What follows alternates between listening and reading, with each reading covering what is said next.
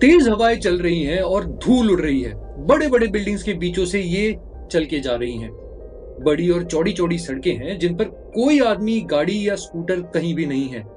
लाखों घर हैं जो बस कंक्रीट के खाली जंगल बनकर रह गए हैं, जिनमें आज लोगों का कोई नामो निशान नहीं है। दोस्तों, ये वो इमेजिनेशन हैं जो हम कितने ही बार चाइना के घो सिटीज़ के बारे में सुन चुके हैं। पर क्या यही सच है चाइना के अर्बन इंफ्रास्ट्रक्चर पुश का? बिल्कुल भी नहीं। आओ डिटेल में बताता हूँ।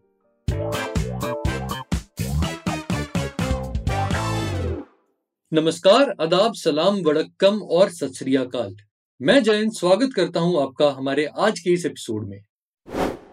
तो यारों देखो, बात शुरू करते हैं 1990 से। ये वो समय है जब चाइना ने अपना इंफ्रास्ट्रक्चर पुश शुरू किया था और इस पुश का सेंट्रल प्लान था शहरीकरण बेसिकली सिटीज़ बनाना। एक से एक, बड़ी से बड़ी सिटीज़ और इसके लिए चाइना ने इतना कमाल का काम किया कि 10 साल के अंदर चाइना की अर्बन पॉपुलेशन का परसेंटेज 26 परसेंट से बढ़कर 35 परसेंट हो गया। और जैसे जैसे ये हुआ, चाइना ने देखा, नई सिटीज़ के चारों ओर इंडस्ट्रीज़ और उनके अंदर बिजनेसेस अट्रैक्ट हो रहे थे, जिन्होंने पैसा, नौकरी और विकास तीनों को लाकर खड़ा कर दिया। और तब चाइनीज़ गवर्नमेंट ने बोला, अब हमें यही करना है। ऐसे शहर बनाने हैं जो आने वाले सालों में ये इम्पैक्ट करोड़ों लोगों को महसूस कराए। रिज़ल्ट क्या हुआ? उसके बाद के 10 साल में चाइना ने 2010 तक ऐसा अर्बन इंफ्रास्ट्रक्चर इन्वेस्टमेंट किया जो दुनिया में कभी देखा ही नहीं गया। और इस काम को अंजाम देने में प्राइवेट सेक्टर को अट्रैक्ट करने के लिए गवर्नमेंट ने कई तरह की फ्रेंडली पॉलिसीज़ का भी यूज़ किया। इतना कि बस 10 साल में अर्बन इंफ्रास्ट्रक्चर का जो इन्वेस्टमेंट है, वो सेवन एक्स बढ़ गया, यानी सात गुना हो गया। इसका रिज़ल्ट क्या हुआ दोस्तों? कि एक से एक पचास से भी ज़्यादा चमचमाते ब्रांड न्यू शहर बनकर हमारे सामने खड़े हो गए। जैसे ऑर्दोस कंगबाशी इंदर मंगोलिया के इस शहर को बनाने में चाइना ने महज पाँच साल के अंदर 161 बिलियन डॉलर्स का इन्वेस्टमेंट किया। पर चलो शहर तो आपने बना लिए, लेकिन उन शहरों को भरने में तो समय लगता है ना? वहाँ पर इंडस्ट्रीज़ बिजनेसेस जैसे जैसे सालों दर सालों में आएँगे, वैसे वैसे गाँव से निकलकर लोग वहाँ बसेंगे। और इसलिए कई सालों तक इन शहरों की पॉपुलेशन एक्सपेक्टेशन से कम रही। और यही कारण था कि दुनिया भर की मीडिया और एक्सपर्ट्स ने इन शहरों को पकड़ा और इनके ऊपर लेबल लगा दिया घोष सिटीज़ का, यानी भूतिया शहर जहाँ कोई नहीं रहता। और आज भी हम उन्हीं घोष सिटीज़ के नेरेटिव के बारे में सुनते हैं। मगर आज की हकीकत 10 से 15 साल पहले वाले उन घोष सिटीज़ से काफ़ी ज़्यादा अलग है। वो शहर अब भरने लगे हैं। आओ बताता हूँ कैसे।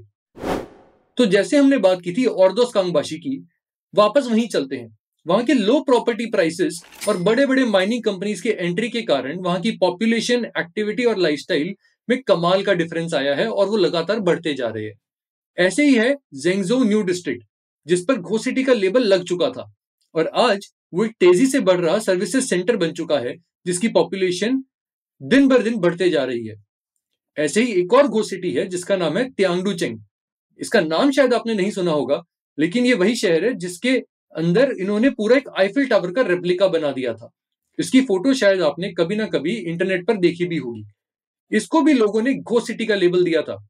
आज ये तेज़ी से ग्रो कर रहा एक टूरिज़्म हॉटस्पॉट बन चुका है और क्योंकि ये शांघाई से काफ़ी करीब है, यहाँ लोग वहाँ से कम प्रॉपर्टी प्राइसेस के कारण भी रहना पसंद करते हैं।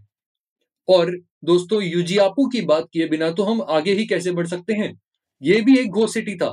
जो आज बिलियंस ऑफ़ डॉलर्स का इन्वेस्टमेंट अट्रैक्ट करती है और एक कमाल का फाइनेंशियल टेक्नोलॉजी हब बन चुकी है।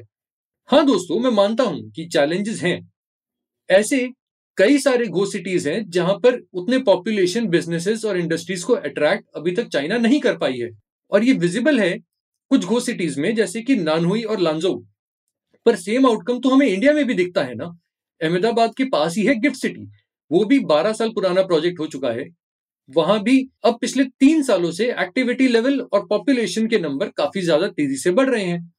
तो कहने की बात यही है कि चाइना के सो कॉल्ड गो सिटीज़ इतने भी गो सिटीज़ नहीं है जितने की मीडिया और यूट्यूब और इंस्टाग्राम के इन्फ्लुएंसर्स ने हमें इतने सालों में बताया है। हकीकत उससे काफ़ी अलग है और जितना पढ़ोगे, उतना सरप्राइज़ होगे। सही है कि नहीं? तो दोस्तों, यही है इस पॉडकास्ट का सार। अगर आपको हमारे पॉडकास्ट बियॉन्ड द हेडलाइन का ये एपिसोड पसंद आया तो फॉलो करें हमें अपने पसंदीदा ऑडियो प्लेटफॉर्म पे। फिर मिलते हैं अगले एपिसोड में।